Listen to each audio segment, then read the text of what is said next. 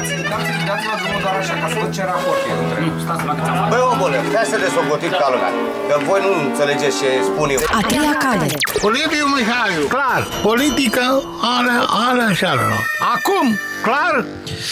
E, astăzi avem două teme pentru că poiana noastră a lui Iocan, asta a, virtuală, pentru că am trecut de la moromete de poiană cu sub de tutun, am trecut la cea pe rețele de Facebook, nu așa? Acolo bulele sunt uh, din ce în ce mai tribale.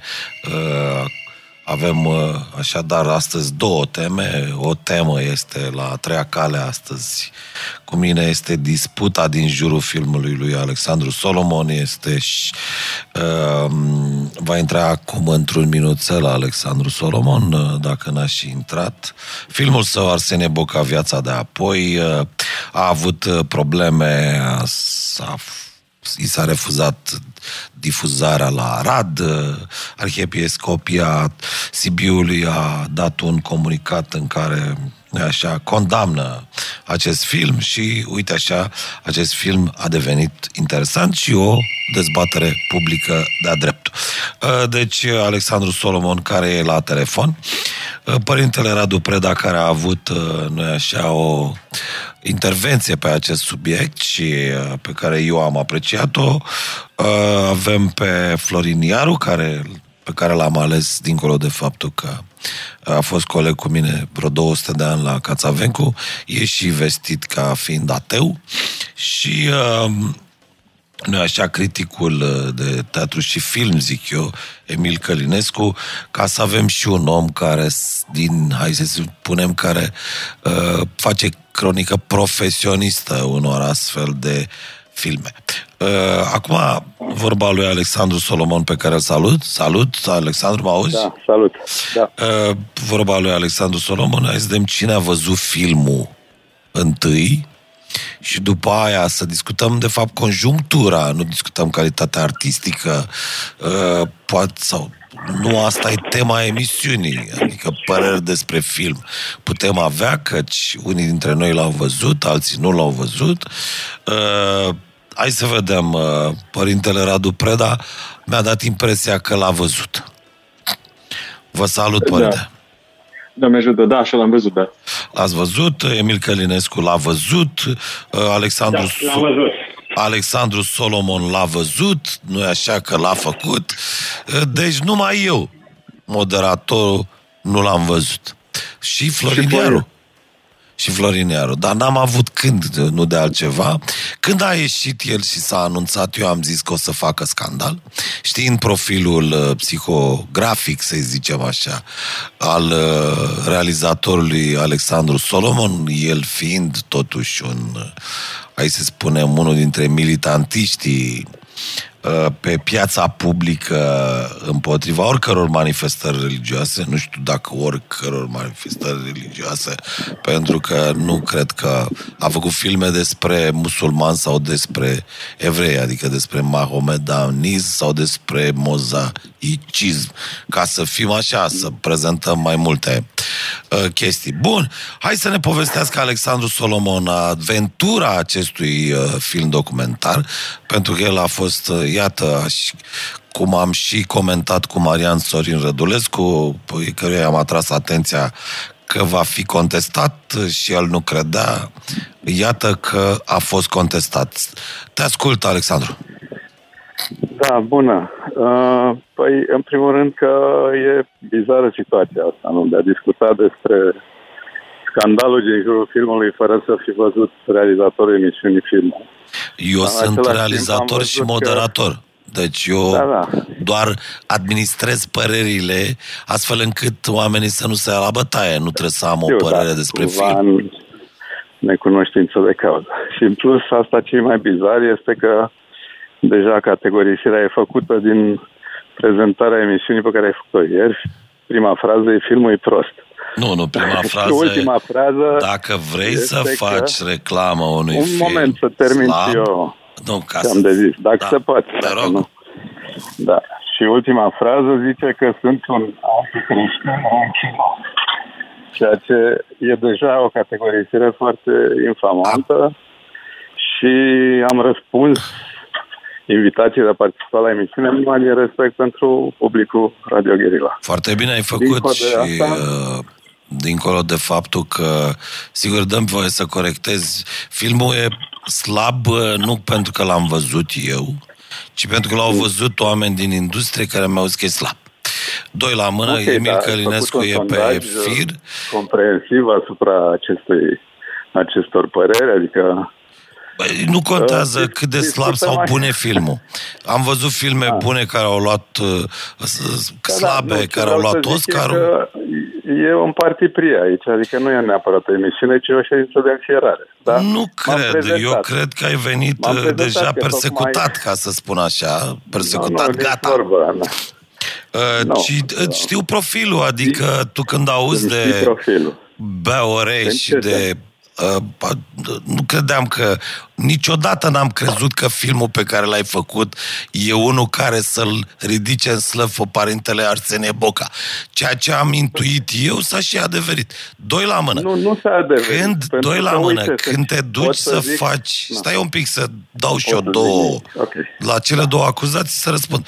Când te duci și uh, te scălâmbăi în fața patriarhei și îți... Uh, hai să zice... Aha. Hai să Asta spunem... nu sună ca o declarație foarte imparțială. Nu, nu, dar stai că aici da. nu suntem la judecata de apoi să dau judecăți imparțiale. Când te duci în mod militantist la patriarhie și îți dai foc sau te rănești, te automutilezi, nu știu ce ai făcut tu acolo, e clar că nu o faci de dragul lui Hristos. Și e clar că dacă ai ști legislația ONU, că tot sau legislația americană pe care noi așa, noi ne închinăm la America mai mult decât la Isus Hristos, ți-ai fi dat seama că dacă ai fi făcut în America așa ceva, uh, Nu ai m-ar fi fost băgat arestat. nimeni În seamă. Nu, Nu, m-ar ai fi fost băgat nimeni arestat. în seamă. Acolo te Acum bagă pot să toată lumea în răspund. seamă. Deci nu are legătură cu Hristos gestul meu de la Patriarhie. Ar avea legătură cu un gest politic al Bisericii Ortodoxe Române. Și dacă pot să Care citez era gestul? altă părere, gestul era împotriva, gestul meu era împotriva vizitei Patriarhului Kiril al Moscovei cu încuvințarea președintelui Putin să vină în România la o vizită de nivel înalt ca să comemoreze victimele represiunii comuniste. Nu? Ok, Nu sună cam nu. nepotrivit? Uh, Ce legătură are asta cu credința oamenilor? Dacă ai fi Deci văzut tu cu filmul, Chiril ai ai fi avea o văzut că problemă, n-aveai o problemă cu biserica. Bun, e în regulă atunci. Păi, biserica nu e egal Hristos și nici credința oamenilor. Aici vreau să ajung. Bine, Și filmul meu e despre credința oamenilor într-un fel respectos, cred eu. Și Bun. asta o spune, patrior, o spune Patriarhia Română prin vocea purtătorului Vasile de cuvânt Bănescu, da. Bănescu. Da, da, Care da. a zis, nu este un film profanator. Nu este, eu n-am susținut că e Da. un film profanator. Nu, n-am spus profanator. Am spus că nu iese din... Adică eram sigur că acest film nu poate să... E sigur fără să fi văzut. Deci cum e asta? Ce fel de jurnalist e la radio chestia asta? Uh, Ești foarte Alexandru, sigur. Toți suntem foarte siguri de niște lucruri.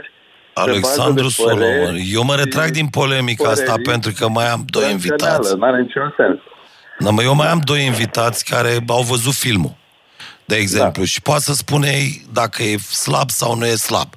Că scandalul nu ăsta... e calitatea filmului. Adică crezi că scrisoarea arhiepiscopiei reclamă calitatea filmului? Asta e problema?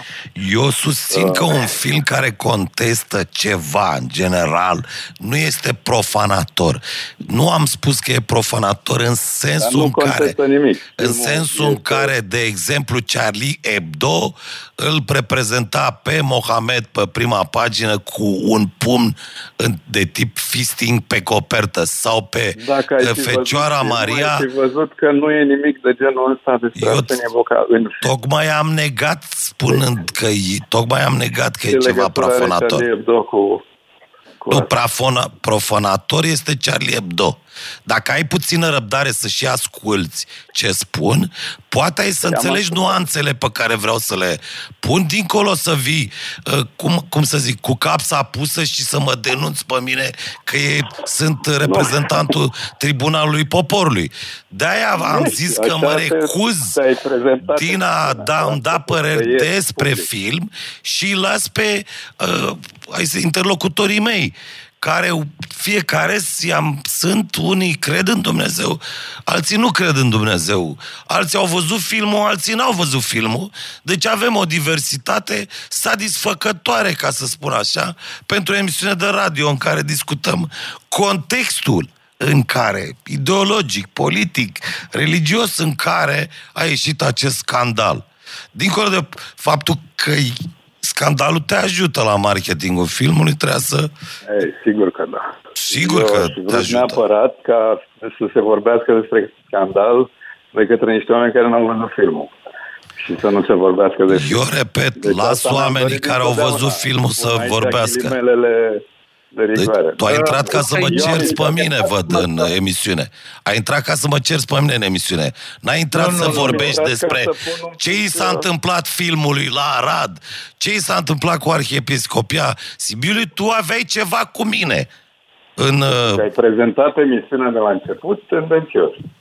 Nu, am public, prezentat că am tendențios. două Și pe mine disputa tendențios. din jurul filmului lui Alexandru Ai etichetat. Solomon, cum și scrie în prezentarea filmului, uh, cu părintele Radu Preda, cu uh, Alexandru Solomon, cu Florin Ianuș și cu criticul Emil Călinescu. Nu știu Numai ce că e despre aici. Alexandru Solomon zice că uh, comunicarea ta că e anticreștin ranchiunos. Ești anticreștin. Poate că- Dați-mi voie să am această opinie De ce? despre tine. Adică dacă E greșesc o opinie. și tu te duci la biserică și nu ne spui nimic din chestia asta, îmi cer scuze. Dar tu nu ești nici adică? credincios creștin, ești din potrivă militantist implicat în mișcări anti-CPF. Adică ai genul ăsta de păreri. Deci nu ești Cred creștin. că ai un CV foarte tendențios despre mine. Bun, eu în continuare Da. insist Filmul să-i nu las este pe reflectarea oamenii acestei uh, invitați să poziții vorbească ale- despre film și despre cei care au văzut filmul și despre scandalul acestui film.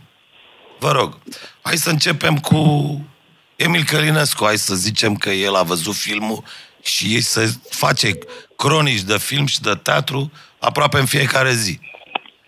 Îl ascultăm. Uh, Bun, bun. Uh, Bună ziua tuturor! Uh, Ce vreau să spun înainte de a vorbi despre film este că foarte mulți oameni au refuzat să vadă filmul din motive diferite. Cei care erau credincioși au spus că este o manieră comercială, deci mi-au spus mie, personal, prieten, comercială, ușor tendențioasă de a prezenta lucrurile, iar ateii, mulți dintre ei au refuzat să vadă filmul pentru că nu sunt interesați de subiect. Deci, un studiu interesant ar fi cine a văzut de fapt filmul. Practic au văzut filmul oamenii descuiați la cap din ambele tabere. Oameni care vor, care sunt credincioși, dar acceptă și păreri contrare și oamenii atei care sunt totuși interesați de subiectul religios. E, e foarte interesant de spus înainte de a vorbi despre film. Filmul în sine este un documentar observațional. Deci regizorul a luat mai mulți oameni doritori să meargă la, pe, la mormântul sfânt al lui Arsenie Boca și, mă rog, pe tot parcursul lui și a avut în vedere două lucruri. Să mai fi fost cel puțin o dată și să mai fi avut uh, tangențe cu filmul, cu platourile de filmare. Dintr-un punct de vedere, este foarte bine că a fost lui mai ușor oamenii fi, fiind obișnuiți cu camera, cu platourile de filmare. Pe de altă parte, eu sunt la bază sociolog, am terminat facultatea de sociologie, n-am terminat film sau teatru. Pe de altă parte, șampionul nu prea este reprezentativ. E, las că pentru că el nu l-a ales. Nici CTP-ul n-a terminat film sau teatru și este acum profesor da. la film sau teatru cu facultatea de inginerie recte automatice da. sau aeronave, nu știu ce. A făcut uh, Da. și, și achel. Politehnic, oricum, da. Da, în Da. fine, nu trebuie Uh, să faci... uh, Și David Lynch a făcut pictură și după aia s-a apucat de film. Și un ultim lucru mai vreau, mai vreau să spun. uh, Pe partea uh, strict cinematografică, eu n-am nimic să reproșez regizorului. Uh, Problema este pe partea informațională. Eu când mă duc la un documentar, am pretenția să aflu ceva în plus. În afară de faptul că am văzut acei oameni, eu n-am aflat foarte multe lucruri în plus despre Arsenie Boca, despre viața lui. Dacă pe lângă acel uh, parcurs, acel drum, regizorul alegea un uh, teolog, un filozof, un istoric, care să explice un fel de ghid al uh, acelui uh, traseu, ar fi fost mai bine și pentru protagoniști, pentru acei actori de profesioniști, dar și pentru publicul spectator care ar fi aflat mai multe. A, a, că filmul este bun așa cum este. Mie mi-a plăcut. Nu, n-aș, n-aș putea să spun că este un film pe care să-l ignor. Nu este un film pe care trebuie să-l vezi, mai ales, chiar dacă nu ești credincios, dar mai ales dacă ești credincios. Eu mă duc să-l văd, așa cum i-am văzut întotdeauna filmele documentare ale lui Alexandru Solomon, deci n-am nicio problemă, chiar dacă sunt credincios. Nu pot să spun Foarte că bine. nu mă duc să-l văd, Doamne ferește. Adică po- po- mă uit la uh, filme despre univers și despre cosmos fără să fiu astrolog, ca să zic așa. Corect. Vă ascult. Astronaut, da. Sau astronaut, da. Uh, Bun, uh, și un... Oh, da. Probleme ridicate. Nu, nu, nu, ok. Mai- Da? Da, vă ascult, Da, da, da, discuția e liberă, fraților, adică nu trebuie să vă dau microfonul. Privește selecția personajelor, eu am căutat să reproduc ceea ce am văzut în pelerinaje în perioada de documentare care a durat vreo trei ani. Am fost în tot felul de pelerinaje organizate de diverse asociații și am căutat să reproduc compoziția grupurilor din aceste autocare. Sunt oameni care au două facultăți, sunt oameni care n-au niciuna, sunt oameni care au fost contabili, alții care sunt IT-ști, sunt oameni care uh, n-au lucrat în turism, tot felul de oameni. Uh, vârstnici sau tineri studenți, deci acoperă o plajă largă. Sigur că selecția asta e a mea, adică nu a spus. Corect. Dar asta e ceva care este absolut normal în orice fel de film și în orice fel de film documentar. Nu poți face filmul decât cu o selecție de oameni. Cum am făcut Corect, la corect. alte elemente. Uh, Că ea este reprezentativă sau nu, aici e o discuție interesantă, pentru că eu cred că mu- o bună parte din oamenii care au văzut filmul și nu le-a plăcut, dar nu s-au simțit reprezentați, ba chiar s-au simțit cumva stânjeniți, inconfortabil de prezența acestor oameni, ca și cum le-ar fi rușine de ei. Și asta o spune și declarația domnului Preda, poate să uh, revin asupra ei, că sunt uh, și eu și ei niște proști, de fapt. Pe mine nu mă afectează personal asta, dar mă Cu afectează ghilimele, cu să ghilimele, cu ghilimele. îi tratăm pe acești oameni din film așa, pentru că înseamnă că nu le respectăm felul lor de a crede, de a-și exprima credința și așa mai departe. Și cred că filmul ăsta încearcă să-i asculte pe fiecare în felul lui în care crede sau nu crede. Și asta este ceva, un exercițiu pe care cred că social ar trebui să-l facem mult mai des și ar însemna un beneficiu pentru toată lumea. Acum, în ce privește ideea asta că filmul ar trebui să fie mai informativ, este adevărat că există această, să zicem, așteptare din partea unui documentar, dar ea vine mai degrabă din, să zicem, nefrecventarea genului. Uh, nu există, cum să zic, un canon documentar în care e nevoie de experți, de academicieni, de teologi, de uh, oameni care să vorbească doct despre o temă. Filmul e despre evlavia populară, în mare parte, și despre credința acestor oameni sau felul în care ei îl văd și se atașează de Arsenie Boca. Cam asta am. Radu Preda, Da.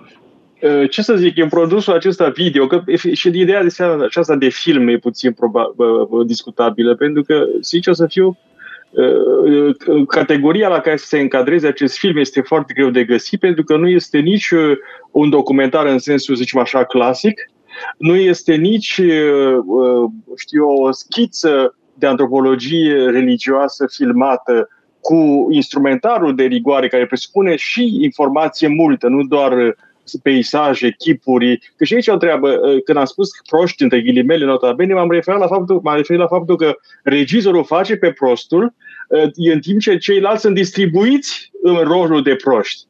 Adică filmul acesta uh, este, din punctul meu de vedere, foarte postmodern, foarte post-adevăr și nu te ajută, de fapt, să coagulezi niciun necesar dialog între, între cei care cred și cei care nu cred, dar nici măcar la nivel estetic n-aduce, știu, acel tip de, de, de nu știu cum să, de, de, de fior, de de, de plus valoare, hai să De estetică, poate are o estetică, estetică cinematografică. Da, nu știu. N-am văzut ascunsă. asta, sincer să fiu. Am ascuns atât de bine încât unul, unul ca mine, prost, fără ghilimele, de data aceasta nu n-a văzut. Dar, repet, filmul în sine are toată legitimitatea să existe. A, de acest punct de vedere, da, păi da, dar nu e evident, pentru că, de pildă, cei de la Sibiu s-au, s-au ambalat, după părerea mea, inutil, sigur, au atins cu deget o problemă, dar n-au dus-o până la capăt, că într-adevăr nu poate fi tratată, tratat acest produs media sau, mă rog, colaj video drept documentar, pentru că, într-adevăr, nu este. În fine, dar uh, ideea în sine de a, de a, de a, pune, de a pune piedici uh, rulării acestui produs, uh, ideea de a de a-l interzice sau de a recomanda nevederea lui, nu intră în canonul inteligenței credinței. De asta mai mult alimentează fronturile de o manieră uh, uh, uh, conflictuală. Este exact ceea ce eu personal, ca teolog, ca preot, ca profesor de teologie, nu pot să încurajez la nivelul societății românești, care oricum este uh, de multe ori uh, obligată să judece în alb și negru, ceea ce nu e în regulă pentru o societate matură. Deci, din punctul de vedere, filmul nu este o contribuție la cultura dialogului printr-o, printr-o, printr-o punere eventual față în față cu adevărat onestă a unor opinii. Iar despre Arsenie Boca nu aflăm nimic în acest film. Adică chiar nimic. Este, păi, o, este, este, eu nu cred că scopul o... era să ne informeze uh, filmul despre Arsenie Boca, ci el a mers pe un clișeu despre care bula să zicem, necredincioșilor, ă, face bășcălie în fiecare an de câte ori apucă. Acei proști ca se, care se târăsc pe în genunchi ă, la moaște. Este deja exact. o bulă clișeu pe care eu o aud de zeci de ani și probabil pe acest ă, hai să zicem, siajul acestei credințe, între ghilimele, a mers și regizorul Alexandru Solomon și foarte bine a făcut pentru că e dreptul lui de a merge pe ce cale a adevărului crede exact el. asta nu am făcut, Liviu. Exact asta, asta nu am făcut. Te rog Pelerinii, să spui. așa cum apar ei în film, nu sunt deloc conform cu stereotipurile din mass media despre pelerinii needucați, de obicei de la țară, obscurantiști și așa mai departe. Eu respect nu, evident că selecția... Da, pentru că a nu, da, filmul, Domnul Solomon, mai selecția... părerea ta, Liviu, pentru că nu l-ai văzut, dar ai totuși o părere uh, despre ce am făcut eu în film. Uh, Domnul Solomon, eu, eu nu spun că, n- că n-ați făcut o selecție bună, ați făcut o selecție uh, reprezentativă, aș zice. Dar, repet, uh, este un mod de abordare care, care, care lipsește o empatie de, de subiect. Se vede asta de la primul, prima secundă până la ultima, ceea ce pe mine mă, mă, mă, mă dezamăgește că mă aștept de la un om de film ca dumneavoastră, mă aștept la o plus valoare, repet, într-o societate care tocmai judecă în clișeele acestea. La asta mă refer, asta e durerea mea. Că în rest, faptul că ați făcut filmul, felicitări. Nu, am înțeles ce ziceți. Uh, există însă multe alte opinii care spun că filmul e prea empatic sau prea blând sau prea tandru sau prea, uh, în fine, îngăduitor cu tot felul de manifestări uh, religioase. Deci asta înseamnă că dacă există opinii atât de contrare, filmul a reușit. Să-mi zici și mie da, cine da, a zis da, că filmul e echilibrat. Da, Florin Iaru a ridicat mâna. Vrea să intre în teren. Să-i dăm drumul de la margine. Vă rugăm, domnul Iaru, vă ascultăm simple. Dacă dați drumul la microfon, vă ascultăm. Dacă nu... Jos, acolo. Jos. Dar bine, Florin e specialist da, în computere. Adică n-are cum să nu știe Florin. Alo? E de la internetul tău prost, Florin. Sau nu l-a plătit. Sau nu l-ai plătit, da. nu l-a ajutat Dumnezeu să fie în Da, da, da. Dar e păcat pentru că... Te uh, boicotează Dumnezeu, zic. Da, da, da. răutăcioși. Da, răutăcioși. Acum a revenit. Până... Da. Până... Uh, nu, nu se aude. Intră Florin. Până intră Florin. Te rog, Alexandru. aș mai fi vrut să zic ceva apropo de această remarcă a domnului Preda că nu e documentar. Uh, cred că aici avem niște stereotipuri despre filmul documentar care sunt la fel ca stereotipurile despre pelerini, uh, puțin bazate Probabil. pe realitatea Pro- scenului. probabil, da. Uh, și că Probabil. ele sunt bazate mai degrabă pe formatul Discovery și alte canale de televiziune pe care lumea le-a văzut, le consumă în continuare. Uh, dar Domnul Solomon, realitatea uh, din do- teren e alta, da. Da, domnul Solomon, eu- vă iertați-mă că cu asta chiar nu vă mai deranjez, dar uh, și să cine am gândit la ce tip de, de, de film am gândit eu, să fiți amuzat, mă gândesc. Uh, M-am, m-am gândit la, la uh, Riefenstahl, adică la filmele făcute da. pe, pe, pe, pentru Hitler. Adică uh, colajele acelea uh, aparent realiste, dar tot, tot, tot ideologice, evident, uh, vitaliste, în mișcare, uh, cel puțin cel despre Parteitagul de la Nuremberg, clasicul ei, nu ca și și Olimpiadă, uh, au, uh, la- are niște ingrediente din care conștiința nu se hrănesc cam toți documentariștii video din lumea asta. Și dumneavoastră nu faceți o excepție, asta am am observat, dar ca o observație de lai care nu sunt uh, format în, în știința filmică propriu-zisă. Nu e vorba de știință, e vorba mai degrabă de consum. Și cred că, din păcate, la noi cultura de film și cultura documentară e foarte, foarte slabă. Și uh, e și asta o consecință în cazul filmului ăsta. Uh, dar ce să vă zic, dacă reperul e Leni Riefenstahl, înseamnă că lucrurile sunt chiar uh, groase. Nu, e, Că am, am, am, am zis să înseamnă luați că ca o m-ați glumă. dat de propagandă de tipul ăsta. Nu, Uh, nu, nu, nu, tocmai că sunteți mai subtil. Nu, nu, nu, domnul Solomon, nu, nu, domnul Solomon, nu, nu vă pot acuza de, de o enormitate ca asta. Dar eu vă spun doar onest la ce m-a dus mintea când am văzut. Asta, doar, doar ca o simplă uh, legătură, nu e altceva. Dar Florin, repet, ca o glumă, luați-o ca o Da. glumă. hai să te auzim și pe tine că trebuie să încheiem M-auziți? la și 35. Acum- Te rog, Acum mă auziți? acum te auzim. Da. Zi, shoot! Asta e culmea. Asta e, uite. Iar am lemnit, Florin. Foarte- N-ai internet, Florin. Uh, aș mai vrea să adaug eu un singur lucru. Mie mi Te s-a rog. părut din, uh, din uh, poziția celor de la Sibiu, mie mi s-a părut că de fapt ei n-au văzut filmul. Și eu descurajez acest lucru, exact ce spunea domnul regizor Adineauri, eu descurajez să intri într-o dezbatere despre un film fără să-l fi văzut. Îmi pare rău, eu cu, cu asta nu pot să empatizez niciodată. Ok, ai văzut filmul, nu ți-a plăcut, ai multe de reproșat. Bun, dar primul lucru, prima Dragă condiție este să-l vezi. Repet, dragă Emil, Corect. vorbim corect, de un corect. scandal din jurul filmului. Nu Doamne suntem Dumnezeu. cronicari de film și teatru. Nu, nu, nu, despre- Este nu, nu, în a nu, de- doilea rând dacă mi-a plăcut sau nu. Eu trebuie să motivez de ce nu mi-a plăcut și asta o faci la o bere, la cârciumă sau pe Nu, nu, nu, de- Facebook. nu, de- Eu după ce- vorbesc nu despre tine era aici vorba. de Despre- un despre cei de scandal la Sibiu. la nivel național în care a fost implicat Biserica Ortodoxă Română prin Vasile Bănescu, Arhipies, Arhiepiscopia Sibiului și toți ceilalți din cele două tabere. Eu vorbesc despre scandal. Eu l-am invitat pe Alexandru nu ți- nu să vorbim despre ți- film, ci să vorbim despre scandalul și opreliștele și obstacolele pe care le-a avut. Tocmai Da, ca da. să nu se mai întâmple niciodată, cum se zice. Dar eu nu, eu, eu nu ți-e reproșeam, ci celor de la Sibiu. Pentru că din poziția lor înțelesem că n-au văzut filmul. Asta nu știu. Asta era- Asta dacă l-au Asta e- asta e văzut sau... părerea mea. Da, da. Asta e nu. părerea mea. E bună de investigație asta. Vă ascult. Florin, mai ai Da, internet? eu te aud. Te- Mă, eu am. Probabil că voi aveți o problemă. E, Lucrurile totdeauna sunt foarte celălalt simple. are o problemă, nu știi? Măi, Celălalt e lucrurile- de vină. Măi, eu ascult Alexandru, acum, zi că Florin iar a tăcut. Îmi pare rău că nu-l auzim pe Florin. Da, nu. Uh, nu putem despărți uh, povestea scandalului de film după cum s-a văzut și din această emisiune. E un exercițiu imposibil.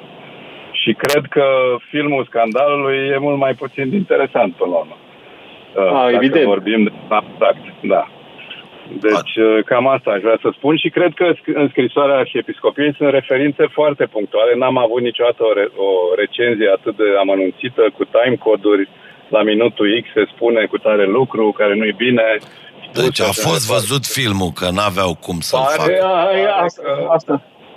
L-au văzut totuși, totuși, nu, nu, nu, nu, că nu-și, nu-și bat joc, dar nu, poziția celor de la Sibiu trebuie luată ca atare, adică gândiți-vă că totuși este forul tutelar al bănăstirii Prislop, Episcopia Sibiului și Mitopolia Ardealului și în această calitate s-au simțit ofensați. Adică trebuie să acceptăm și faptul că în România democrată, cu o cultură a dialogului, pot exista la un moment dat linii roșii care trecute conștient și și cu- eventual uh, cu un proces de intenție ca, ca și conștient trecute, adică uh, uh, apare o asemenea polemică care, sigur, de regulă e cam sterilă sau e de, tot timpul sterilă până la urmă. Da, eu sunt împotriva tuturor care celor, celor ce, care cer interziceri. Interdicționisme. Așa cum unii care au cerut interzicerea filmelor rusești, de exemplu, Ah, o, sau a prostie. produselor Corect. culturale. Păi nu, s-a și întâmplat asta, să ne Da, înțelegem. s-a întâmplat toată lumea. Așa civilizată, da. sunt și pentru, cum bine spune Ion Rațiu, chiar dacă nu sunt de acord cu viziunea omului, sunt gata să mă bat de la acest microfon ca filmul lui în speță, în acest caz Alexandru Solomon, să fie văzut și discutat într-un cadru absolutamente cultural, literar și civilizațional. Eu vă mulțumesc foarte mult pentru intervenția asta, care, sigur, a prelungit, poate, chestiunea și oricum a făcut un bun uh, marketing uh, uh, prin chiar polemicile ei uh, acestui film. Eu, de exemplu, nu m-aș fi dus să-l văd să nu mă amărăsc, ziceam eu c- în biasul meu de creștin, acum mă voi duce să-l uh, văd ca să pot să uh, nu mai fiu certat, evident, și data viitoare de Alexandru Solomon, care îi mulțumesc pentru că a acceptat participarea la emisiune. Luăm o publicitate și uh, ne întoarcem cu alți invitați și cu uh, o chestie care doare foarte mult pentru majoritatea antreprenorială și anume marea reformă fiscală a lui Marcel Ciolacu. Dați-vă drumul doar așa, ca să văd ce raport e între Băi, omule, hai să desocotim ca lumea. Că voi nu înțelegeți ce spun eu. A treia cale. Liviu Mihaiu, clar, politică are, are așa Acum, clar? Bă, de, de la, până la Dumnezeu te mănâncă sfinții, de aceea am avut uh, aceste două subiecte, unul mai pământesc și, și unul mai puțin pământesc, ca să spun așa, dacă am discutat despre filmul Arsenie Boca, Viața de apoi, uh, care încă jurul cărea s-a creat un anumit scandal. Acum hai să discutăm puțin despre uh, un alt uh, sfânt, Sfântul Marcel Ciolacu și reforma sa fiscală. Îl avem la telefon pe profesorul Petișor Peiu, pe profesorul Bogdan Clăvan și pe deputatul Claudiu Năsui din Comisia Buget Finanțe a Camerei Deputaților, absolvent a unei facultăți uh, hai să spunem, prestigioase franceze de economie. Salut tuturor uh, fraților! Vreau să ne auzim ca să vedem dacă ne-am conectat corect. Petișor Peu, ești la telefon, da? Da, sunt. uh, Bună ziua și ascultătorilor și dumneavoastră și celor doi distinși invitați. Celorlalți doi distinși invitați. Și lui Arsene Boca să-i spunem bună ziua, că am vorbit despre el mai devreme, așa că să-l salutăm și pe el. Uh, profesorul Bogdan Glăvan este uh, pe StreamYard cu noi. Bună ziua, domn profesor! Vă salut și eu. Și deputatul Claudiu Năsui uh, din Comisia Buget Finanțe a Camerei Deputaților e la telefon pentru că nu pare un semnal atât de, uh, hai să spunem, uh, puternic încât să-l și putem vedea pe video, dar telefonul este suficient. Uh, mulțumesc. Acum, uh, fraților, uh, nu trebuie să vă dau cuvântul ca la Marea Adunare a Deputaților. Luați pe rând cuvântul și faceți țipraf reforma fiscală a lui Marcel Ciolacu. Sigur că o să-l sunăm și pe Victor Ponta, cum am și spus, că în poziția de prim-ministru care este, care a fost el unul dintre cei care au redus taxele ca premier al PSD-ului, dar acum este, nu așa, este uh, consilier al lui Marcel Ciolacu. Vă ascultăm!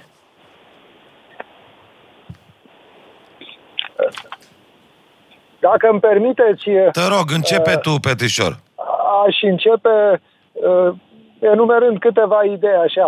În primul rând, uh, faptul că dacă ne uităm în uh, nota de fundamentare uh, înaintată de guvern uh, setul, uh, alături de setul acesta de măsuri, o să vedem că guvernul a estimat că va reuși să reducă deficitul bugetar cam undeva uh, cu între 20 și 25 de miliarde pe an uh, anul viitor și următorii trei ani.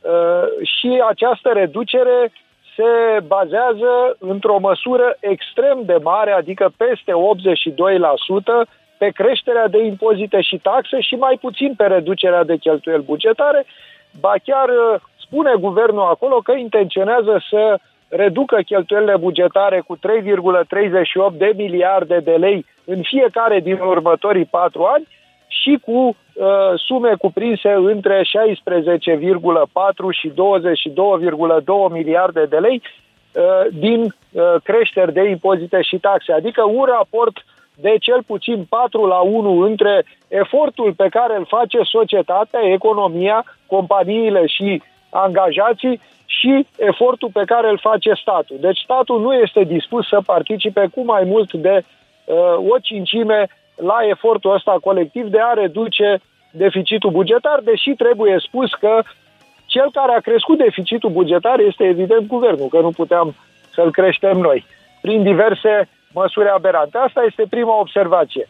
A doua observație care, uh, pe care aș vrea să o spun este că se face oarecum uh, o formă de justiție socială în momentul în care uh, se aplică contribuția de asigurări de sănătate tuturor celor angajați, dar uh, se exagerează atunci când se ridică pragul în cazul profesiilor independente și a profesiilor liberale spre 60 de sau partea corespunzătoare a 60 de salarii minime. Salariul minim, să nu uităm, crește și el. A treia observație este aceea că toată clasa medie din România este bazată într-o proporție însemnată, repet, clasa medie, nu cea bogată, se bazează pe profesii liberale și pe antreprenorii care au aceste micro-întreprinderi și IMM-urile. Micro-întreprinderile de cele mai multe ori sunt o formă de a uh, participa la mediul de afaceri și de foarte multe ori nu au alți angajați decât pe ei înșiși membrii respectivi din clasa medie. Deci în momentul și când vorbim de peste 300 de mii de lei cifră de afaceri la o micro-întreprindere sau 60 de mii de euro, vorbim efectiv de un prag poate nici măcar de clasă medie, de uh, clasa medie și văzut-o de la 100 de mii de euro în sus pe an, dar admițând acest uh, uh prag, trebuie să uh, vedem că măsurile respective visează clasa medie. Ori clasa medie este coloana vertebrală a capitalismului în orice țară.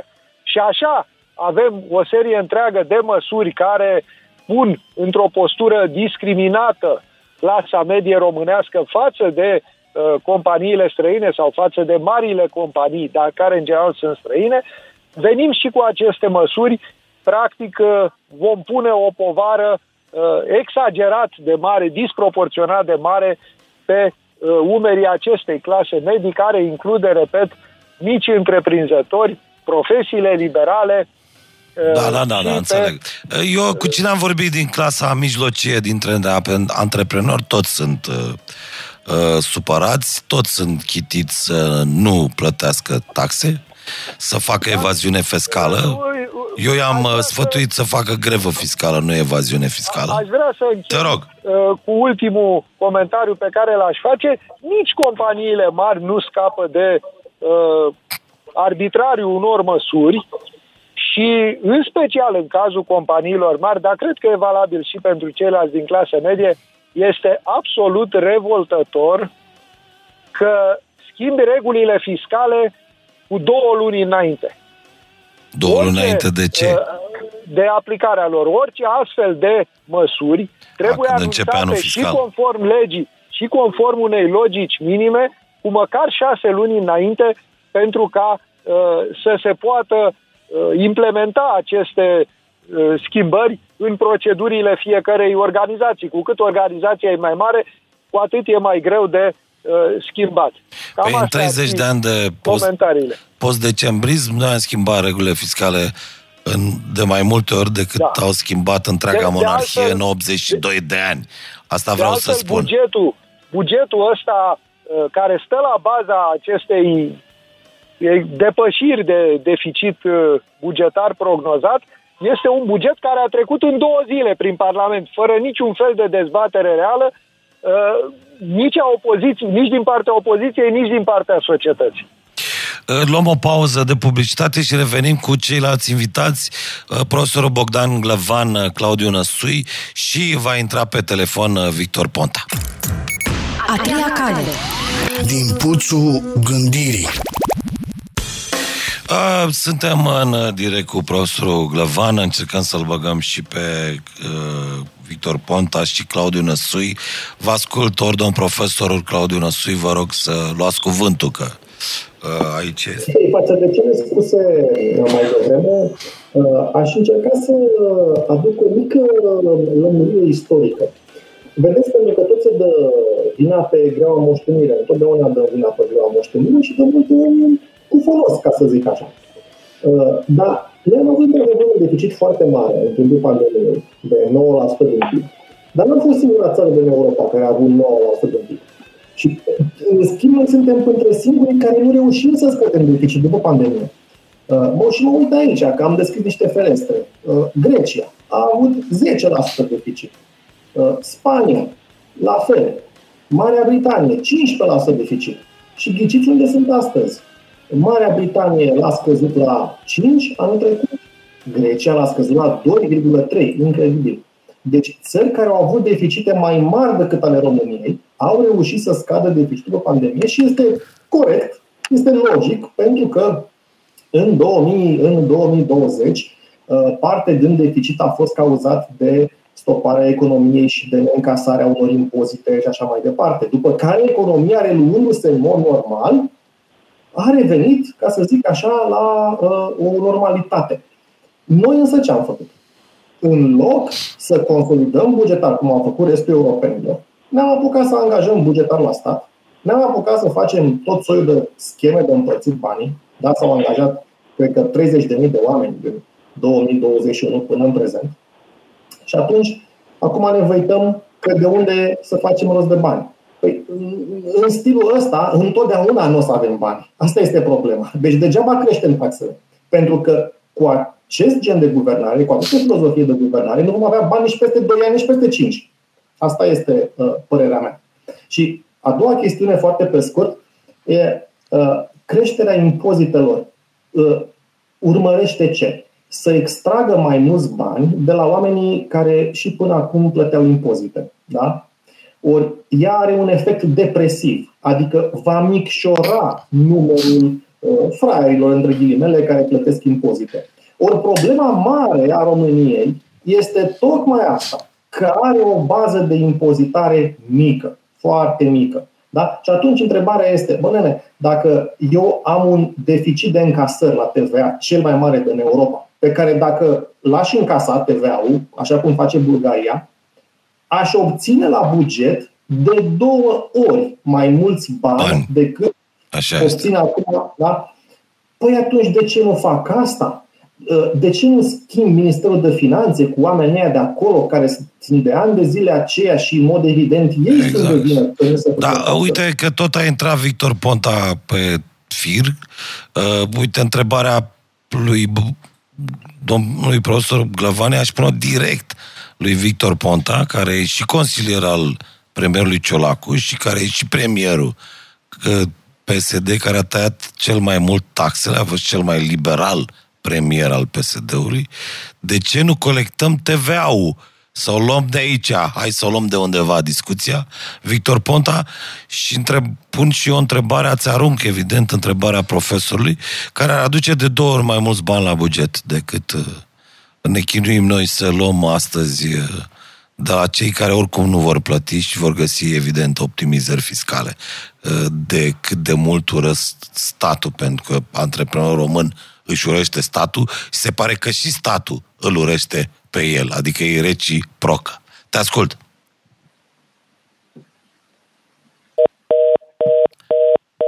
Deci, n-am reușit. Mai încercăm o dată. Da, bun, acum să continuăm. Claudiu Năsui. Bună ziua, mă auziți? Da, da, te aud. Uh, în primul rând, mă bucur că sunt în această companie foarte selectă și vă mulțumesc pentru invitație. Sunt perfect de acord cu ce s-a spus până acum. Ce aș adăuga este că am ajuns în situația aceasta din cauza deficitului foarte mare. Dar deficitul acesta foarte mare nu a venit din cer. Adică în momentul în care ni se vorbește inclusiv de gap de TVA de care vorbea domnul Glăvan, uh, inclusiv de evaziune, uh, evaziunea n-a crescut în ultimii 5 ani. E cam aceeași. Nu a, nu, e, nu a, a, a, chiar a scăzut puțin dacă ne uităm pe cifre. Uh, nu avem o problemă de încasări. Încasările au crescut față de acum 5 ani. Problema noastră e pe partea de cheltuieli. Aici a fost o explozie. Deci uh, avem o, o, un modus operandi, de fapt, și este un, un lucru ciclic care se întâmplă în România, cu guverne care tot cresc cheltuielile, creează deficite, după care vin și spun, ne pare rău, trebuie să creștem taxele ca să rezolvăm problema deficitului. Și asta se va tot întâmpla. Acum nu suntem decât la una dintre fazele din ciclu și chiar acum intrăm în a doua. După ce cresc taxele, scade deficitul, dar ce să vezi eu, să crească din nou cheltuielile. Și chiar săptămâna aceasta au mai trecut proiecte cu cheltuieli foarte mari prin, uh, prin Parlament. Ori hai să, hai bani, să... e valabilă doar dacă nu mai faci cheltuieli, dacă mai tragi și tu Claudiu, fă o pauză pentru că Victor Ponte e în avion și trebuie să-l prindem până nu decolează, ca să da, spun așa. acum vă aud, Liviu. Acum ne auzi? Bună, bună, bună ziua, da, uite... Salut și pe domnul profesor. Da, uh, întrebarea domnului profesor era, nu știu dacă ai auzit ce s-a spus până acum. Am auzit, am auzit. Bun, Un întrebarea domnului profesor de de ce, Doamne iartă-mă, nu suntem în stare să colectăm TVA-ul ca să aducem la buget banii pe care Pentru acum... că nu vrem. Pentru că noi vrem altceva. Adică eu pot să vă dau un exemplu foarte concret. Că aveam aceeași problemă, sigur, 2012 era și FMI-ul aici și trebuia să duc deficitul sub 3%. Am pus niște taxe pe care mi le-am luat eu singur înapoi, mai țineți minte, taxa aia de stâlp da. și da. mi-am dat seama că de fapt o să încasez mai puțin, dar fiecare învață, ca să zic așa, din propria greșeală. Și în 2013 am desfințat garda financiară și am băgat SRI-ul acolo și am zis, domne, aia de la ANAF îi supraveghează pe SRI, aia de la SRI pe ANAF. Uh, în 2014 am încasat cu aceleași taxe 3,5 uh, miliarde de euro în plus și atunci am putut să scad TVA-ul, impozitul pe dividende și celelalte lucruri. Uh, acum însă eu zic că așa vrea poporul pentru că în 2014 când am scăzut taxele, poporul a vrut pe domnul Iohannis. Nu contest Și acum tu vrei să, are... să pedepsești poporul. Nu, Doamne ferește. În 2015, când am făcut deficit 0,9%, uh, poporul a vrut să vină domnul Cioloș. Acum înseamnă că în sfârșit domnul Ciolacu a învățat de la mine și a zis, bă, deci să reduc și eu taxele ca ponta să-ți fac deficit mic. Uite, fac invers și poate că va avea, sper, sincer îmi doresc asta, să aibă succes electoral ca domnul Iohannis. Sunt convins că remarci ironia mea. Am remarcat, ești plin de Bun. ironii de când nu păi mai ești prim-ministru, ca să zic așa. Ce să fac altceva? da. Dincolo de asta, mai spun însă ceva neironic, foarte serios. Aceste dezechilibre pe care le prezenta, le-am auzit puțin uh, și la celălalt invitat al tău, Liviu, nu sunt de anul ăsta, nu sunt de luna asta, adică nu s-a întâmplat ceva de trei luni. După povestea cu pandemia uh, și după aceea a venit și război și după aceea au venit schimbările de guverne, pentru că uh, hai să fim uh, serioși. Faptul că am schimbat 9 prim-ministri în 8 ani arată că suntem o țară de nebuni, care nu poate să aibă o politică serioasă. Când schimb 9 prim-ministri, ca și la tine, Liviu, la Radio Gherila, schimbi director general de 9 ori în 8 ani, păi dați faliment. Dar zic, dezechilibrele astea au apărut din 2020, după pandemie, în timpul pandemiei și după aceea. Uh, dacă erau corecți, se apucau și le îndreptau de anul trecut, de exemplu, măcar de când a venit coaliția asta care are majoritate, uh, și spuneau, de la 1 ianuarie 2023, că știau și anul trecut au făcut 6, 6,2 deficit, dacă nu mă înșel. Uh, deci, de, de la 1 ianuarie 2023 scoatem excepțiile alea din diverse domenii, ceea ce, până la urmă, toată lumea e de acord. Uh, facem uh, anumite ajustări.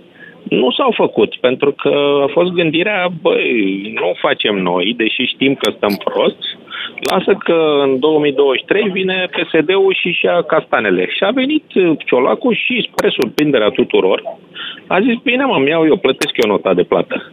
Cam asta e situația. Spusă foarte pe scurt, așa, și foarte direct. Am înțeles. Eu să spun și eu o chestie, cel puțin ce am adunat de la antreprenori. Și da, au zis, băi, asta nu e o reformă. Te rog.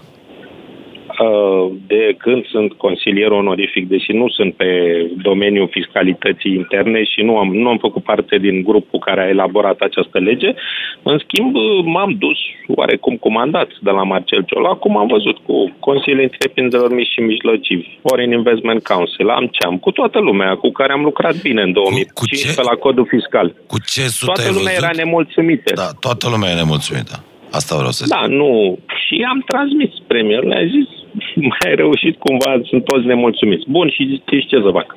Să... Cândva trebuie făcută chestia asta și dacă nu o fac acum, când o facem? Uh, dar cunosc, nu, adică nu, eu nu vreau să pre- prezint lucrurile, că mai am și o funcție importantă de consilier onorific. Nu vreau să prezint lucrurile ca fiind ceva extraordinar de bun și de frumos.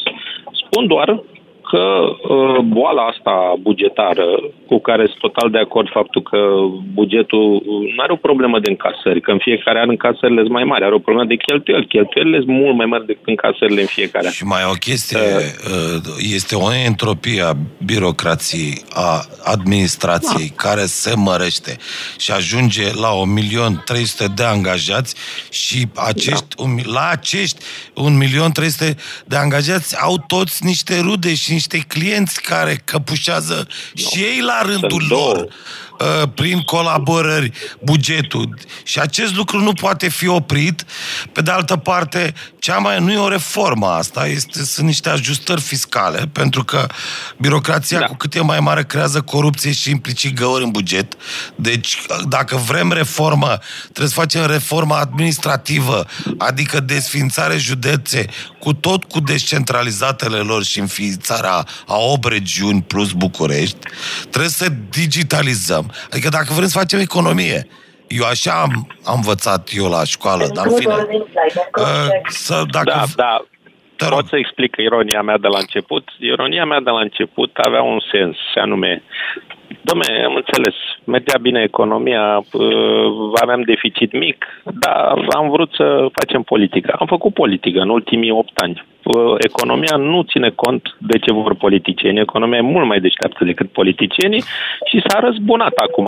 S-a răzbunat însă nu pe cine trebuie. Domnule Iohannis, nu cred că, nu știu dacă ai văzut în lege, că e singura excepție la președinție unde nu unde nu se taie nimic. Deci, cam asta e viața. Așa e, A venit peste noi. Știu. Decolez culmea la timp. Mulțumesc mult, Liviu, și vin la emisiune. Fugi, data da, viitoare. mulțumesc. Victor Ponta, Claudiu Năsui, Bogdan Glevan, ați ascultat. I-am dat întâietate pentru că decolează, era în avion. Uh, și vă rog să comentați și ce a zis uh, uh, Victor Ponta și ce ați zis voi înșivă, ca să vă spun așa. De nemulțumiri am o listă întreagă aici și cred că antreprenoriatul român din ce îmi spun ei, se va duce iarăși în dificultate. Nu că el ar fi fost într-o expandare extraordinară, pentru că la noi numărul de IMM-uri este cel mai mic din toată Uniunea Europeană. Vă ascult. Uh, da, Dacă îmi permiteți o, o intervenție? Da. Te rog, Claudiu, da, e un dialog, te rog. Da. Uh, deci, eu sunt destul de acord cu ce a spus domnul Ponta uh, pe multe lucruri, mai puțin ideea că trebuia făcută acum această ajustare fiscală, că trebuia acum crescute taxele. Și cred că tot ce spune are o logică până în momentul acela. Adică și domnul Ponta spune și eu pot fi de acord că au fost cele mai bune reforme fiscale, scăderile de taxe care s-au întâmplat în perioada dânsului. De la TVA la Tot CAP, ce pot să spun acum este că Victor Ponta n-ar fi făcut asta dacă era prim-ministru la această oră. Da, e, e, a, a, istoria nu se scrie cu dacă, din păcate. Deci, dar pot să spun că ce au fost făcut atunci ca reforme fiscale au fost unele foarte bune. Uh, și probabil printre cele mai bune care au fost făcute în România. Deci chiar recunosc lucrul acesta. Dar exact din logica aceasta reiese că ceea ce se întâmplă acum este greșit. Deci nu este un act de curaj al domnului Ciolacu că a zis că iau eu uh, grenada Taurul sau de că din foc, taurul de coarne. Uh, e, e, e tocmai ce trebuia să facă dacă lua taurul de coarne era să taie acele cheltuieli. Și un loc în care eu nu sunt de acord cu ce a spus domnul Peiu, cu tot respectul și... Da, da, te rog, te rog este momentul în care a spus este bugetul pe anul 2023, că opoziția nu a spus nimic. Nu doar că am fost vocali, am făcut pentru prima oară în istoria României un buget alternativ, un buget al opoziției. Cum ar arăta bugetul cu zero taxe pe jumătate din salariu minim? Că asta e una dintre politicile fiscale pe care noi o promovăm intens. Uh, și l-am prezentat în fața presei. Deci, mai mult decât atât, nu știu ce poate să facă opoziția. Evident, atacul la CCR și toate lucrurile acelea, dar care au șanse mici de, de, de izbândă. Și un lucru care vreau să, să, să fie foarte clar pentru uh, toți ascultătorii noștri. În România, atunci când au crescut taxele, nu au crescut încasările cu cât au crescut taxele. Și mai mult, atunci când au scăzut taxele, chiar au crescut încasările. Și uitați-vă la experimentul acesta, pe care, din păcate, PSD-ul vrea să-l, să-l dea jos, al cotei unice. În momentul în care a fost introdusă cota unică în România, care uh, era de 16%, înainte erau cotele de impozitare de la 18 la 42. Și toată dezbaterea gravita în jurul de unde o să facem rost să acoperim încasările, că o să se prăbușească încasările dacă scad în halul ăsta cotele. Și ne uităm istoric ce s-a întâmplat. Numai într-un singur an au scăzut încasările, în fiecare an după, în fiecare an după au fost mai mari decât au fost vreodată cu cota progresivă. Adică impozite mai mici au adus încasări mai mari. Și asta s-a întâmplat chiar și în domeniul construcțiilor, cu facilitatea aceea care practic însemna jumătate din, uh, din taxe, deci practic erau jumătățite taxele pe muncă în construcții, a dus la același efect. Statul român cu taxe la jumătate a colectat mai mult decât a colectat vreodată cu taxele uh, de 42%, cât sunt uh, în mod normal la, la muncă, la salarii. Deci asta trebuie să ne arate ceva și trebuie să avem puțină viziune, să înțelegem că taxe mari nu o să-ți aducă neapărat mai mulți bani la buget, o să-ți nenorocească economia și în final o să-ți ducă și mai puțin bani la buget. Pe când taxele mici îți pot permite să lași organismul să crească, să se dezvolte și chiar cu o felie mai mică să iei mai mulți bani și astfel să rezolvi problema deficitului. Asta, asta mi se pare foarte important de înțeles. Ok. Uh, Bogdan Glăvan, domn profesor? L-am ascultat și eu pe fostul prim-ministru. Sunt de acord, mai ales cu ironiile. Dar haideți să vedem unde suntem acum. Sperăm să rezolvăm ce? Cu o creștere a poverii fiscale de 1% din PIB, după cum spune guvernul, nu se poate rezolva nimic. Adică nici chiar din filozofia lui nu se poate rezolva nimic. Pentru că noi avem un deficit care bate spre 7%, dacă nu luăm măsuri, așa ni s-a zis, și trebuie să ajungem la un deficit de 3%, adică e cale lungă, e cale de 4 puncte procentuale. Ori ca să le acoperi pe astea 4 puncte procentuale, trebuie să faci într-adevăr reforme serioase la stat sau să crești masiv impozitele. Ori ce am văzut până acum este că doar s-au crescut impozitele. Nu foarte mult, atenție, și toate semnalele sunt că după alegeri, în 2025, vor crește încă o tură și mai rău. Domnul Boloș ne-a spus că s-a discutat cu Comisia Europeană unificarea treptelor de impozitare la 19%. Da? O altă variantă e să crească iarăși ca în 2010 la 24% TVA-ul. Domnul Ciolacu ne spune permanent, din 3 în 3 luni, aduce aminte, că el vrea impozitare progresivă ex, ex, progresivă în sensul de creștere a poverii fiscale, nu în sensul de scădere. E ca așa aș vrea și eu impozitare progresivă, de la 1% la 5%, să fie mai mică decât cota unică de astăzi. Da? Nu o să-mi dea așa ceva. O să o facă iarăși de la 16 la 40, cum a fost pe vremuri, de spunea domnul Năsui. Deci, partea cea mai urâtă a creșterii poverii fiscale, eu cred că ne așteaptă. Nu s-a întâmplat încă. Vom avea parte de ea în 2025, fiindcă altfel, repet, nu se rezolvă nimic. Acum au crescut taxele, dar vor aduce la buget, vor câștiga la buget doar anul viitor, după care se va disipa acest efect și oricum crește, colectarea în plus este foarte mică, 1%, repet, față de 4 când le trebuie lor. Și mai adaug un singur aspect important. Tu l-am auzit și pe domnul Ponta, menționând crizele astea prin care a trecut România, mă rog, pandemie, cu urmă război și așa mai departe. Trebuie să spunem un lucru. Uh, cel puțin ultima criză asta cu războiul, deci eu văd că a ajutat finanțele publice. Deci anul trecut, în 2022, s-au strâns la buget cu 50 de miliarde de lei mai mult decât în anul anterior. Adică guvernul a folosit inflația ca impozit ascuns și a strâns la bani cât n-a crezut în viața lui. De asta i-a și dat acea consolidare bugetară, adică de asta la finalul anului a scăzut deficitul bugetar. Dar atunci multă lume a spus, băi, ne tembesc cu apă rece, pentru că scăderea în deficit bugetar este artificială. În momentul în care inflația o să dispară, o să te întorci la vechiul deficit mai mare. Și iată că asta se întâmplă. Care e soluția asta? E ca să, în ultimele șase minute până la terminarea emisiunii, trebuie să avem soluții. Ce ați face dumneavoastră? Adică fiecare dintre voi? Dacă ați... Eu v-am spus ce ați face. S-a încercat odată chestia asta și anume ă, s-a încercat ă, asta cu reforma administrativă, pentru că există, după cum vedeți, o rezistență a mandarinatului administrativ, care se mărește uh, uh, entropic în sensul voinței sale, odată, și doi la mână.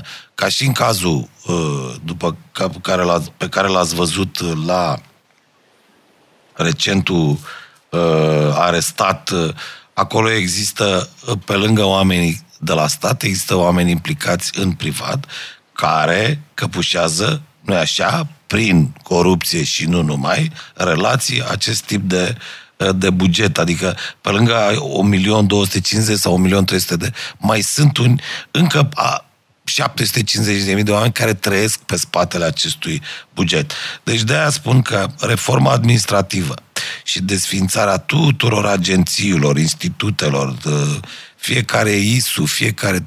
Uh, sunt aceste măriri de zeci de mii de oameni pe care le face. Sunt măriri care se aplică în aceste județe, câte avem noi, 51 de județe câte avem. Ele se măresc fără poate, să poate fi oprite. Noi riscăm să pierdem bani și din PNRR pentru că o alt tip de rezistență, cel al desfințării pensiilor sociale, există chiar cu riscul de a pierde bani. Deci acest, uh, această administrație solidară cu PSD-ul, că de-aia PSD-ul are orice prostie ar face 20-25% hardcore, uh, pentru că el reprezintă administrația uh, de stat. E clar asta și este o strategie poate nerostită public a faptului că toți bugetarii sunt oameni care votează PSD-ul sau a mai nou că PNL-ul a ajuns, în opinia mea, ă, care cunosc PNL-ul de la înființare, ă, tot un fel de PSD, dar cu cotă fixă. De 10% asta e diferența între PSD și PNL, e doar cota fixă. Deci 8 euro regiuni plus București, digitalizare, eradicare tuturor căpușelor, instituțiilor, agențiilor agen... și reducerea masivă a primăriilor prin consolidarea satelor, a comunelor și așa mai departe. Asta înseamnă, dacă vrei să faci o mare hai să zicem, curățenie de toamnă administrativă, începi cu asta, dar nimeni nu o să o facă, pentru că toți sunt dependenți de voturile pe care le dau PSD și PRL, care, nu așa, uh, vor să uh, domine electoral și următorul ciclu, adică vor să uh, intre la guvernare și în următorii uh, 4-5 ani. Vă ascult! Ar mai fi de adăugat, din punctul meu de vedere, două lucruri. Să spunem, sunt mai multe, dar mă rezum la două. Unu, întreprinderile de stat. Am lucrat în acest domeniu, știu foarte bine despre ce este vorba, chiar dacă n-am o perspectivă completă, comprehensivă. Da? Uh, și cumva se și intenționa acest lucru, comasări, uh, listări exact. pe bursă. De ce? Aceste companii de stat stau călare, călăresc miliarde și miliarde și miliarde de lei pe care mai mult sau mai puțin le risipesc sau le folosesc pe proiecte fără finalitate. Ori ele trebuie duse da, încetul cu încetul către sectorul privat, astfel încât să vedem de ce sunt în stare. Fondurile de pensii, pilonul 2, unde noi punem banii acolo, virăm banii acolo, n-au în ce să investească, pentru că guvernul ține cu dinții de companiile astea de stat cu singurul scop de a numi acolo pe clientul X sau pe clientul Y. Dar hai să le listeze exact. să, să se eficientizeze ca și noi să avem în ce să investim și să ne bucurăm de o pensie la bătrânețe. Așa se rezolvă lucrurile și pe termen scurt și pe termen lung. Și Dacă al doilea lucru, uh, l-am mai menționat și uh, aș vrea să-l uh, insist asupra lui, noi în continuare avem privilegii și a face evaziune este, ok, eu înțeleg evaziunea defensivă, ca și corupția defensivă. Domne, când ai o problemă cu copilul și îți arde buza și nu te ajută niciun medic, dai acolo o șpagă, este uman, înțeleg. Dar problema, pe de altă parte, este, sau ce nu înțeleg, este de ce eu, când am avut o fabricuță de bere, trebuia să plătesc accize, iar domnul Isărescu, care are vin, nu plătește accize. Deși tocmai dânsul vorbește că nu se mai poate cu rente viagere. Deci, domnul Isărescu rentă viageră să bucură în continuare de rentă viageră și alții nu. Nu este posibil ca în țara asta unii să plătească și alții să nu plătească. Și uh, m-aș bucura să luăm un cod fiscal de asta mai bun decât al nostru. Să nu inventăm noi iarăși 90 de pagini de reformă fiscală, ci să ne uităm la o țară care stă mai bine decât noi. Bulgaria poate fi, Estonia. Estonia are cel mai bun cod fiscal din lume. Este considerat ca atare, pe primul loc al competitivității fiscale să vedem ce au făcut estonienii și să punem și noi aici să vedem ce facem. Noi nu ne uităm nici măcar la ce face Germania și Franța pentru a contracara uh, diminuarea clasei mijlocii, inflația și celelalte efecte ale post-pandemiei și post-războiului, efectele clare ale unei inflații care vine dintr-un singur loc, cum zicea Friedman de la Washington. Bun, noi nu putem să, din potrivă, noi în loc să băgăm o injecție masivă în, în antreprenoriat, asta așa cum face astăzi Germania, care era în punctul de a declara din ce în ce mai multe falimente și insolvențe, noi mărim taxele. Te ascult, Claudiu Năsuici, după aia încheiem. Uh, aș zice că nu se va întâmpla niciodată reforma aceea administrativă. Uh, pentru că sunt prea mulți primari și primarii sunt prea importanți politici. În schimb, ce se poate întâmpla este o admi- reforma administrației centrale. Și eu, eu mă gândesc cu groază, de exemplu, la momentul în care vor spune hai să facem regiunile, dar pur și simplu vor mai introduce încă un strat, adică vor lăsa uh, localitățile, uh, orașele județele, deasupra lor mai pune regiunile și va mai fi și stratul național. Adică vor face doar să adauge încă un strat fără să desfințeze un strat intermediar, că asta este toată problema. Uh, cât am condus Ministerul Economiei, am început să tai și am reușit să tai foarte mult. Am început cea mai mare tăiere din organigrama unui minister mamut care s-a făcut vreodată. Uh, lucrurile astea se pot face. Companiile acelea nu pot fi eficientizate, pentru că ele au o problemă de proprietate. Problema comunismului nu era că nu l-am eficientizat și că trebuie să vină un organ planificator care să le eficientizeze. Problema era una eminamente de proprietate. Așa este și aici. Trebuie să, trebuie să acceptăm că trebuie să terminăm ce am început în 89 dacă nu vrem ca aceste găuri negre, care sunt companiile de stat, să ne mănânce tot bugetul și încetul cu încetul toți banii și toate creșterile acestea de taxe care se duc să alimenteze tot aceleași scheme și tot aceleași uh, metode de a, până la urmă, risipi banul public și banii, banii contribuabili. Um, și asta mi se pare esențial, că dacă nu reușim să facem acest gen de reformă la vârf, nu o să reușim să o facem nici la UAT-uri unde sunt primarii care sunt foarte, foarte puternici. Din păcate. Știu că e nepopular, dar și cam asta este adevărat. și foarte mult, da, asta am spus, că este acel tip de blocaj electoral-administrativ care ne face uh, imposibilă reforma. Uitați-vă, exact. Buzatul, uh, dincolo de fapt că tot județul depindea de semnătura lui, inclusiv orice fel de uh, clicuri pe, pe uh, hai să zicem, pe bani, dar gândiți-vă că el are, avea acumula venituri de 330.000 de lei pe an. Adică oamenii ăștia și câștigă, deci administrația câștigă mult mai mult decât privatul. Ceea ce nu există, poate există în țări foarte privilegiate, cum e Japonia, unde un ministru acolo câștigă 25.000 de dolari, de exemplu. Dar nu se întâmplă în media Uniunii Europene, în care uh, cei de la stat depășesc salariile de la privat arată și precaritatea economiei noastre subcontractate. Eu vă mulțumesc foarte mult. Sper că am făcut o dezbatere de la care toți antreprenorii care ne ascultă să învețe câte ceva. După părerea mea, singura soluție uh, împotriva acestui tip de încăpățânare administrativă și lipsă de reformă este greva fiscală. Greva fiscală, pentru cine nu știe, a dărâmat regimul apartheid din uh, Africa de Sud, adică până cei care uh, au fost implicați în acea luptă așa antirasială și ideologică și de care vreți voi, n-au făcut grevă fiscale, uh, burii nu s-au așezat la masă. Cred că asta e singura soluție și la noi, pentru că degeaba antreprenoriatul dă comunicate a dat comunicate, toți mari jucători s-au declarat nemulțumiți, barourile au anunțat că vor să facă grevă, etc. Deci intrăm într-o nebuloasă în care doar greva este, după părerea mea, Uh, singura șansă de a-i pune pe acești oameni să se gândească de două ori. Mulțumesc uh, Bogdan Glăvan, mulțumesc uh, Claudiu Năsui, mulțumesc Petișor Peiu și Victor Pontra pentru că ați participat la această discuție mică despre problemele noastre fiscal-administrativ-politice. Noi ne auzim și ne vedem la Radio Gherila joia viitoare la a treia cale. A treia cale. Vă doresc tot binele din lume, chiar dacă nu ne rămâne mai puțin.